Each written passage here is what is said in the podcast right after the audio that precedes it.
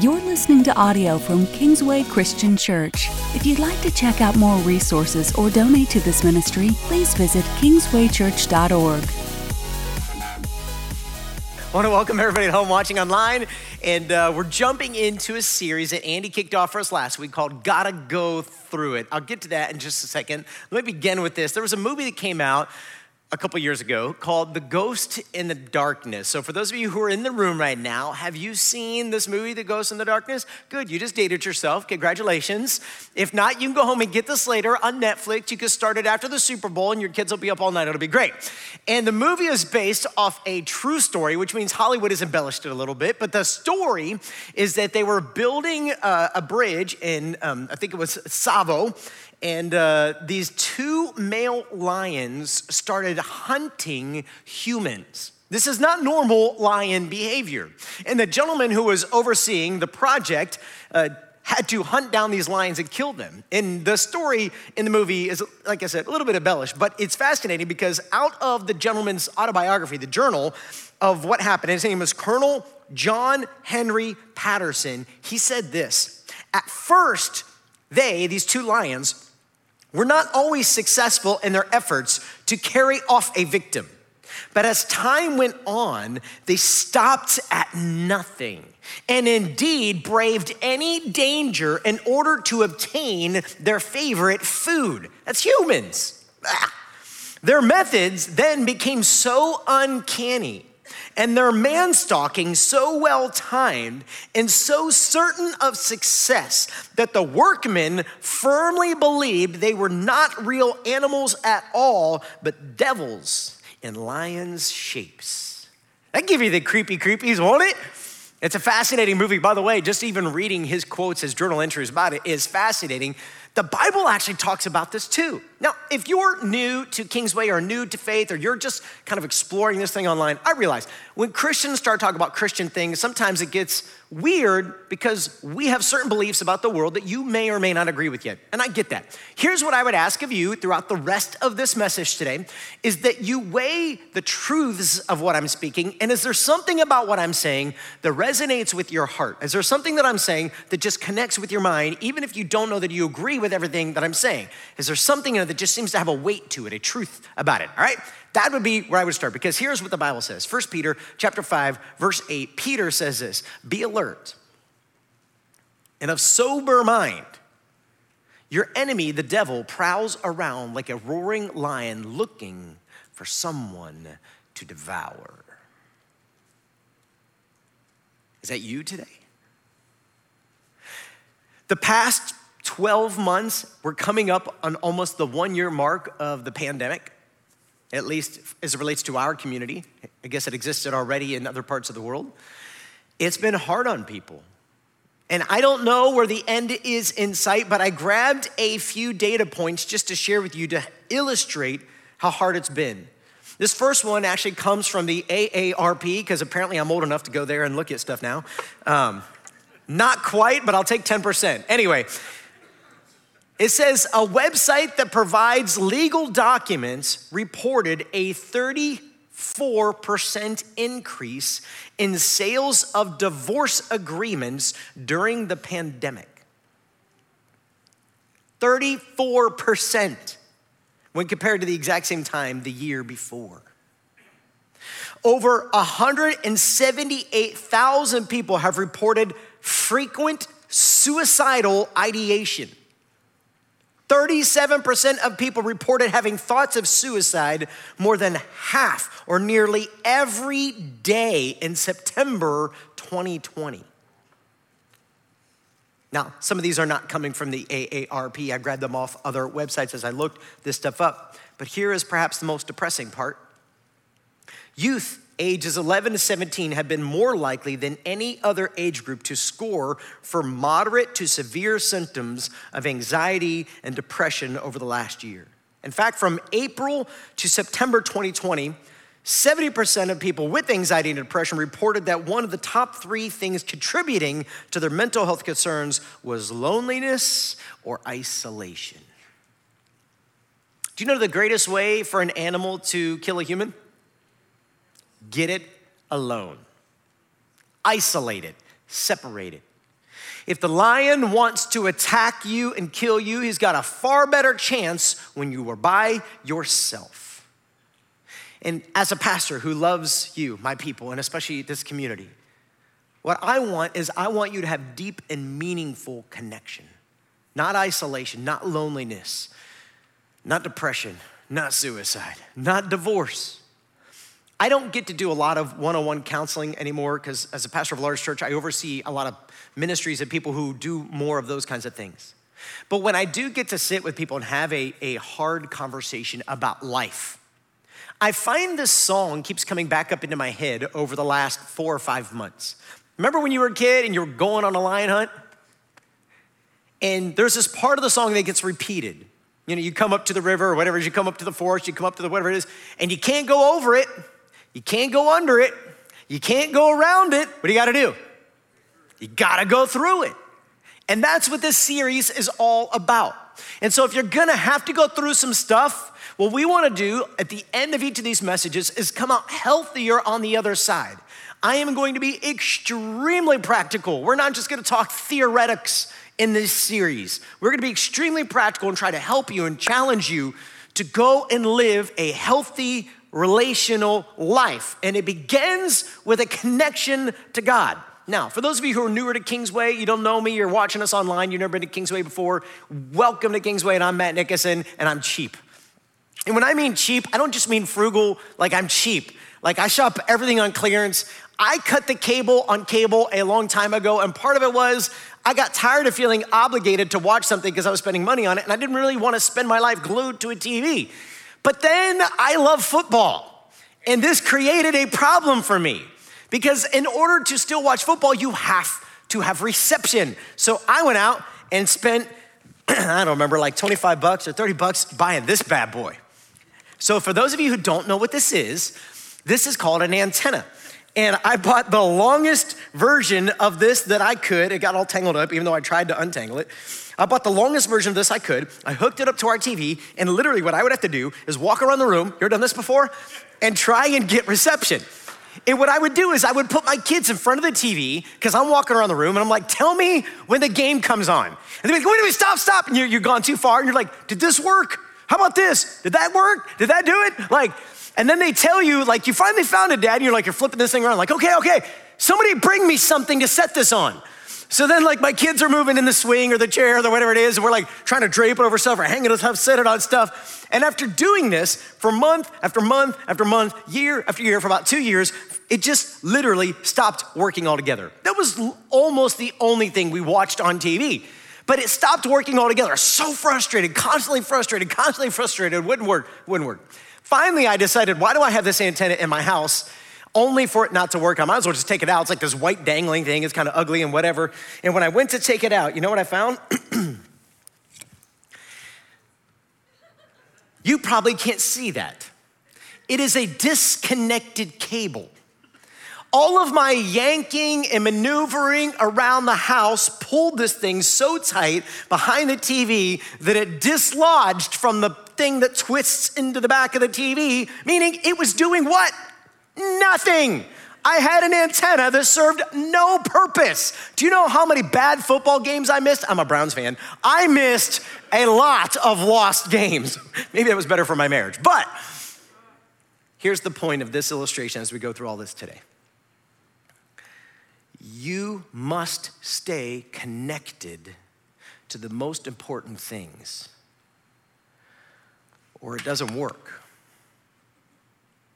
So, what I'm gonna do throughout this message is uh, I'm gonna talk to you about staying connected to God. I'm gonna talk to you about staying connected to your spouse, for those of you who are married, your children, for those of you who are parents, perhaps your parents, for those of you who are children. Connectivity is at the heart of everything. And if we don't have it, we don't end up where we want to be. And some of you already are feeling the weight of this because you're, you're experiencing it. You know what it means. So let's just go ahead and jump right in. I want to give you three tips to pursuing healthy relationships. And the first one is this motion changes emotion. Motion changes emotion. Here's what I mean by that whenever things go sideways with somebody that you love, and you're feeling a, certain kind of way about them, right? You might be angry, you might be frustrated, whatever it is. What we tend to do is either explode at them with a whole lot of emotion, or we tend to draw, withdraw, pull away from them, right, with a certain kind of emotion.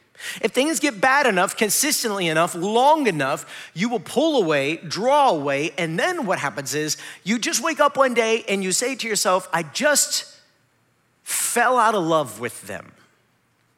And it doesn't happen in a moment.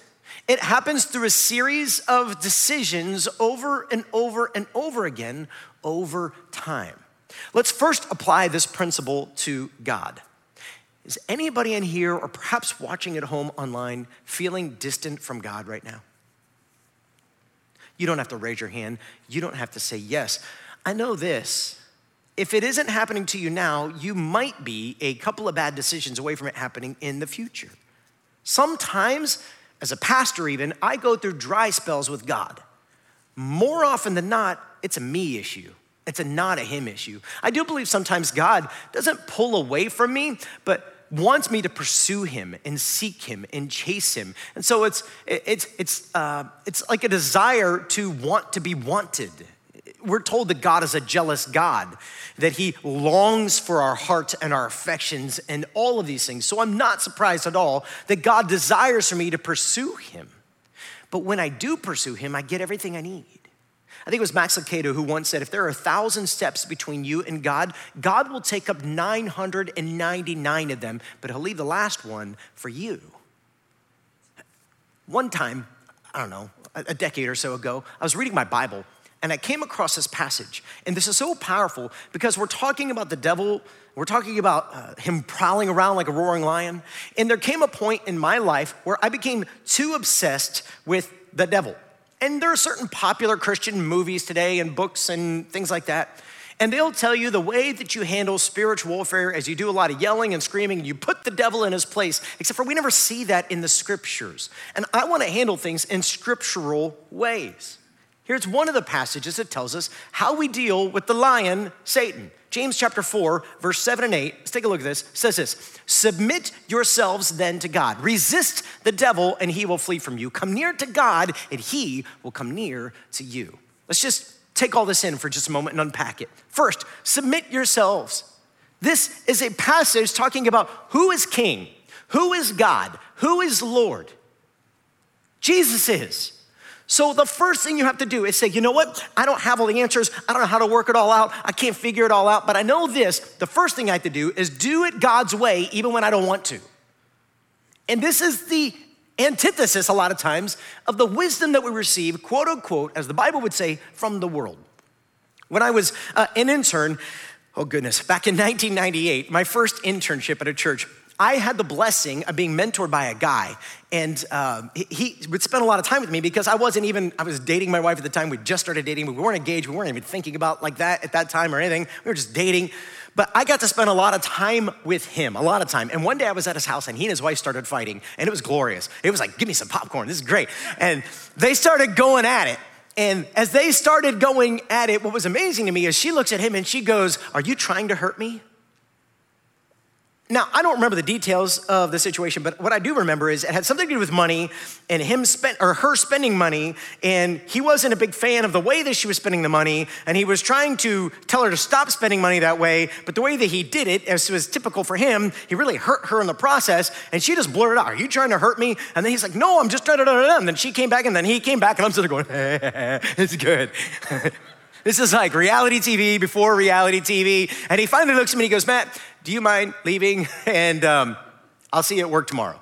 Oh, it's too bad. What's gonna happen? So the next day at work, he's like, hey, let's talk about what happened yesterday. And I was like, no, no, good. You're, you know, it's your, your marriage, your thing, whatever, it's good. He's like, no, I'm your mentor. I want to teach you. And then he went on and he said this, and this is so powerful. We're getting to that. He said, Matt, when we got married, um, our first job was in Georgia. So we had to leave all of our family and go together. And it really ended up being a great thing for us. I said, why? He said, because if we hadn't, I'm convinced what would have happened is I would have run back to my mom and dad. She would have run back to her mom and dad. And uh, they would have told us what to do. And we would have never figured out how to work it out. We learned early that sometimes I'm blunt and I say things and I hurt her And she needs to let me know when I've done that because I don't see it and know it when I do it. And I was like, man, that's such good practical advice. Why is that so powerful though? He's like, because sometimes the people closest to us gave us really bad advice. Because the people closest to us loved us, but they didn't understand the issues.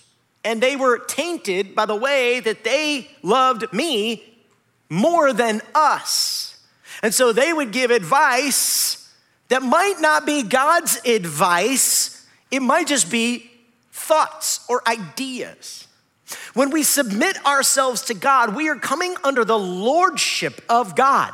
You alone are God. Obedience to you is what you desire. God's love language is obedience. It doesn't have to make sense to me or my friends or my neighbors or my parents, but it has to make sense to you, God. And if it makes sense to you, then I trust you and I'm gonna do it. Resist the devil.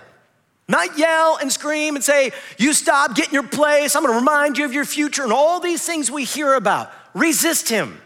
There's other passages where Paul talks about this, and I think it's I think it's 1 Corinthians 10 13. Uh, Paul says that God will never allow you to be tempted beyond what you can bear. And when you are tempted, God will give you a way out so you can stand up under the weight of the pressure. And if you resist the devil, he will flee from you. He won't stay. It won't last forever. He wants you to believe the pressure, the temptation that you're feeling is never going to go away. You're always going to feel this way about this person and this situation, and it is a lie from him intended to steal, kill, and destroy you. Uh, years ago, I was reading a book by John Eldredge, phenomenal writer, Men. Grab the book Wild at Heart. Wonderful. And then grab the book Captivated. But that's about your wife, but it's for you. Phenomenal, phenomenal author. And he was talking about this time where he was driving in the car with his wife, and he's driving, I think they were going on vacation, so the kids in the back or whatever, and he's sitting there thinking about how much he loves this woman. Life can't get any better than this. And out of nowhere, he has this thought something happened, she did that thing. You know, the thing your spouse does, it just drives you up the wall. And the moment you do it, you think to yourself, why did I ever marry this person? Well, that happened. And within five minutes, he went from this is the best person ever, I'm so glad we're married to, that's it, I'm done, and I want out. And then he had another thought go through his head. How in the world can I go from loving this person to, to like wanting to divorce this woman in five minutes from one comment? And he said, What if that was actually Satan? Have you ever had these kinds of irrational thoughts? The world would be a better place if I weren't here. No, it wouldn't. Absolutely wouldn't. You know what? I don't know why I married that person. They're never going to. Never? Really? Is it possible that some of the lies that we've allowed to creep into our hearts are not at all from God. They're a temptation that we have to resist and flee from. But then when we're running away from Satan, what are we running towards? And it's so obvious, it's right there. Come near to God, He will come near to you. Plug in to God, and He will give you everything you need for life and godliness, Peter says. Everything you need. So, yes, resist the temptation and the urge to quit and to run away and to give up, but run into the arms of your Father and find everything you need. But when you've run into his arms, realize that he wants, as you're plugging into him, he wants to give you what you need so that you can go and give it away to other people. That's why in Romans, Paul says this, chapter 12, verse 9 don't just pretend to love others, really, actually love them. Hate what is wrong, hold tightly to what is good. Love each other with genuine affection and take delight in honoring each other. And it gets so easy to fake our way through life, to put on a mask for everybody, but don't do that. Don't just pretend you love somebody, don't just say you love somebody, actually love them. How? By drawing near to them.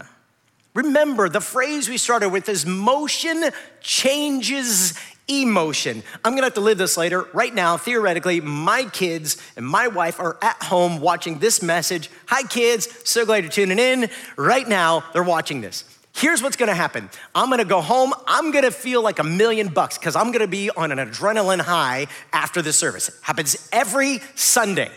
And I'm gonna go home and we're gonna eat lunch and I'm gonna be doing great. And I'm gonna tell my wife, you go take a nap, baby. I got this. I'm doing great. My wife calls it the two o'clock eye roll. And at two o'clock, my eyes roll into the back of my head. I get a stare, and all the adrenaline literally leaves my body like there's a hole in my feet, and it just like, and all of a sudden I'm sitting there and I'm like a zombie. And my kids are gonna come up to me because it's Super Bowl Sunday. They're gonna say, Dad, Dad, will you play iPad with me during iPad time? Dad, Dad, will you throw the football? Dad, Dad, can I show you how to fix this Rubik's Cube? Hey, Dad, Dad, you wanna play a game? Hey, Dad, Dad, Dad. And I'm gonna hear all these like voices echoing in my head. And I'm gonna go, why is everybody bugging me? And I went from being like, king of the universe dad, like everybody will write a book about how amazing I am, to I'm just sitting there going, I'm so tired. But here's the thing motion changes emotion. If you want to feel different about a person, do you know what you do? You don't just pretend to love them, you really love them. So you get off the couch and you play a game. Are you with me? So you actually pursue the person. And here's what will happen as you pursue them things will start to change about the way you feel. Now, I want to be very careful because I know a couple people in our church if this message isn't applied carefully, you will end up in an abusive relationship, and I am not for that. And if you are in an abusive relationship or a relationship with somebody who is um, maybe addicted to a substance or something similar, this needs to be fleshed out. We can help you. Maybe you need to come in and meet with Lyndon or Kyle or Andy. Maybe we need to connect you with a professional counselor. So don't just take these and apply them you know, blindly across the board. It takes wisdom to discern this. But if that's not the situation, Pursue. Motion changes emotion. You will feel different about God if you pursue a relationship with God. You will feel different about your spouse if you pursue a relationship with your spouse. My dad's um, grandmother used to tell him all the time if the grass is greener on the other side, it's because somebody's put manure on it somewhere. I always like, what does that mean? Um, I think it might have had another implication, but in the very least, it means somebody's taking care of it. I think there might be another implication, but we'll leave that there. So love each other with genuine affection and delight in honoring each other. All right, second thing, real quick, I want to say to you is this wherever you are, be all there. Like, be all there. Here's what often happens when we go to pursue a relationship with God. Oh, yeah, yeah, yeah, yeah. I, I got these things I gotta do. That's right. I told those people I bring them dinner. I gotta call oh, Susie. Oh, I, I gotta pray for them. I gotta talk about them. And, and you've been reading your Bible, and oh, that's such a good verse. I need to share that on Facebook. I gotta, I gotta do that thing. I gotta put that over there. This is like if you go to dinner, say, let's say with your spouse and you're sitting there having a great conversation all of a sudden like a neighbor walks by and a neighbor goes hey how you doing? And you stop talking to your spouse and you're like let me tell you how amazing my spouse is. My spouse is so amazing. In fact just the other day they were doing these things they were cleaning the house it was so great. And an hour later this person they go oh well i better go now. And you look at your spouse you're like oh man i'm so sorry we ran out of time today. I'll see you later. Gotta go and you leave. Now would your spouse feel honored in that situation you're like, of course they wouldn't. Some of you are like, that's my life. Of course they wouldn't. Why? Because when you were there, where were you? Somewhere else. Revelation chapter 3, Jesus, in, in this section of Revelation, he writes um, to seven different churches, and each church has a different set of issues going on. And so he either commends them or rebukes them based off what they're going through. And to this particular church, Revelation 3:19, he says this: To those whom I love, I rebuke and discipline. I'll come back to that in a second. He says, So be earnest and repent. Here I am. I stand at the door and knock. If anyone hears my voice and opens the door, I will come in and eat with that person, and they will eat with me. So many beautiful things in this passage. But first thing is this Jesus desires to be with you. I mean, he says to the church, I'm here. I wanna hang out. I wanna spend some time with you. Would you just Hello? Anybody home? And it's like we're on the inside, like hiding from the door. I really want to just have a meal together. I really want to spend some time together. If you're in a dry spell with God right now, if you're feeling disconnected from God, if you aren't seeming to get the messages that God's sending to you, maybe it's because you need to plug back in. Maybe it's because you need to reconnect. This may be simple, but here's some things that I tried to do to help. So I'll try to keep a journal or a piece of paper or something near my um, chair where I will often spend time with God. And when I do, I'll try to pull it out. And all those random thoughts that come into my head, those to do lists, I'll just stop and write them down. Sometimes I'll even start like, okay, I'm gonna take five minutes and brainstorm all the things I need to do, just get it out of my head and write them all down. But then if things are coming up too, like, oh man, I'm reading my Bible and that verse is really, really good, let's just write that down. Maybe we could share that later, but right here, I wanna be right here, right now. I have a love hate relationship for the Bible app. I absolutely love it, but it is distracting at times because there's a whole lot of other apps just sitting right behind that on my iPad and my iPhone. And so a lot of times I like just put it away and actually pick up paper. You know what I'm talking about? Like the paper, okay? Anybody remember paper? You'll keep some office employees going for a little bit longer. But anyway, because it's less distraction. Ephesians chapter 5 Paul says this So be careful how you live. Don't live like fools, but live like those who are wise. Make the most of every opportunity in these evil days. Don't act thoughtlessly, but understand what the Lord wants you to do. Don't be drunk with wine, because that will ruin your life. Instead, be filled with the Holy Spirit. I need to pause here and just say um, there may be some of you watching right now at home, or some of you here who are not filled with the Holy Spirit. Everything that I'm talking about is when you have a right relationship with God, the Holy Spirit directs you. Literally in Ephesians, the same book, I think it's earlier, chapter one and chapter three, Paul talks about the Holy Spirit is our power for living. He's the one who's fueling our connectivity to do the things that pleases God. So that when I am too tired, I still have enough to give my wife and my kids. So that when I'm at work and I feel like I don't have enough of me to go around, God can give me what I need. So when temptation is knocking on my door, I can open the door to Jesus and shut, slam shut the door to sin and temptation. It's the Holy Spirit in me. And listen, if you've never received Jesus as your Lord and Savior, we want to tell you how to do that. Seriously, you can literally just text connect. If you're watching at home online, just text it in the chat. We'll reach out to you. You can reach out to us, go to our counter, whatever. But don't let another day go by. Just like the gentleman who was just baptized, man, don't let another day go by without surrendering to Christ. Now, there's so much to say about this. It's like a whole sermon in itself, but I want to point out a few things. Why does he connect here drinking as opposed to the Holy Spirit? This is a principle that could apply in a, in a lot of different ways. But the reason that he does this here, the whole drunk with wine part, is because when I get drunk with wine, I'm no longer thinking clearly. Remember earlier, I think it was Peter said, Be of sober mind. Your enemy prowls around like a roaring lion and seeking whom he may devour. Be of sober mind. When I'm drinking, my ability to process rationally becomes influenced. Now, there's also application to this related to opioids. There's application to this related to various uh, depressants or antidepressants. I'm not a doctor. I don't even want to play one here on YouTube and Facebook today.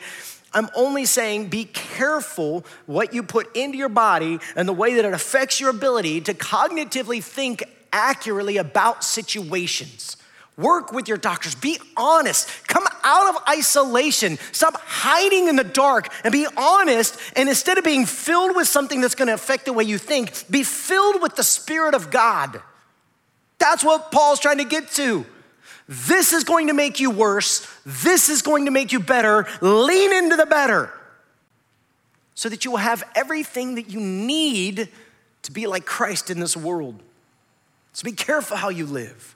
Make the most of every opportunity and don't act thoughtlessly. This stuff doesn't fix itself on its own. One of the best things you could do is just put the phone down. I've heard many different ways that people do this. Some people, when they walk in the door after work, they'll literally take their phone and they'll put it in a basket on the table, and everybody has to do that, and they're not allowed to pick it back up until the end of the night when the kids are in bed. What will work for you few months ago, I felt convicted to go off Facebook, and so I did. I would say I'm off Facebook about 80%. The problem is, people still reach out to me through Facebook and Messenger, and so right now I don't have it on my phone. It's on my iPad, and my wife will have to tell me, hey, there's a message for you, go look in the Messenger, or there's something on Facebook, or if I have to share something, occasionally I'll go on and share, but I try to get off. I'd say I'm off 80% of the time. It's one of the best decisions ever made. And I know men and women struggle with it, but I know women struggle with it more. At least that's what I'm hearing from the people I talk to. Ladies, do you really need it as much as you think you do? Is social media or your cell phone or the TV, is it in any way getting in between the relationships that God has put around you? Do you spend equal amount of time with the people, your children, your spouse, your parents? You do in front of a screen? It's one thing if you're sitting around watching a movie together, but it's another thing if it's like, here, kids, go do that so that we can live separate lives. It's just not healthy. It's not what God desires for you. And I get it. I'm painting with big, broad strokes, and so it may not be applying to you perfectly, but understand this. When you get married, God was doing something.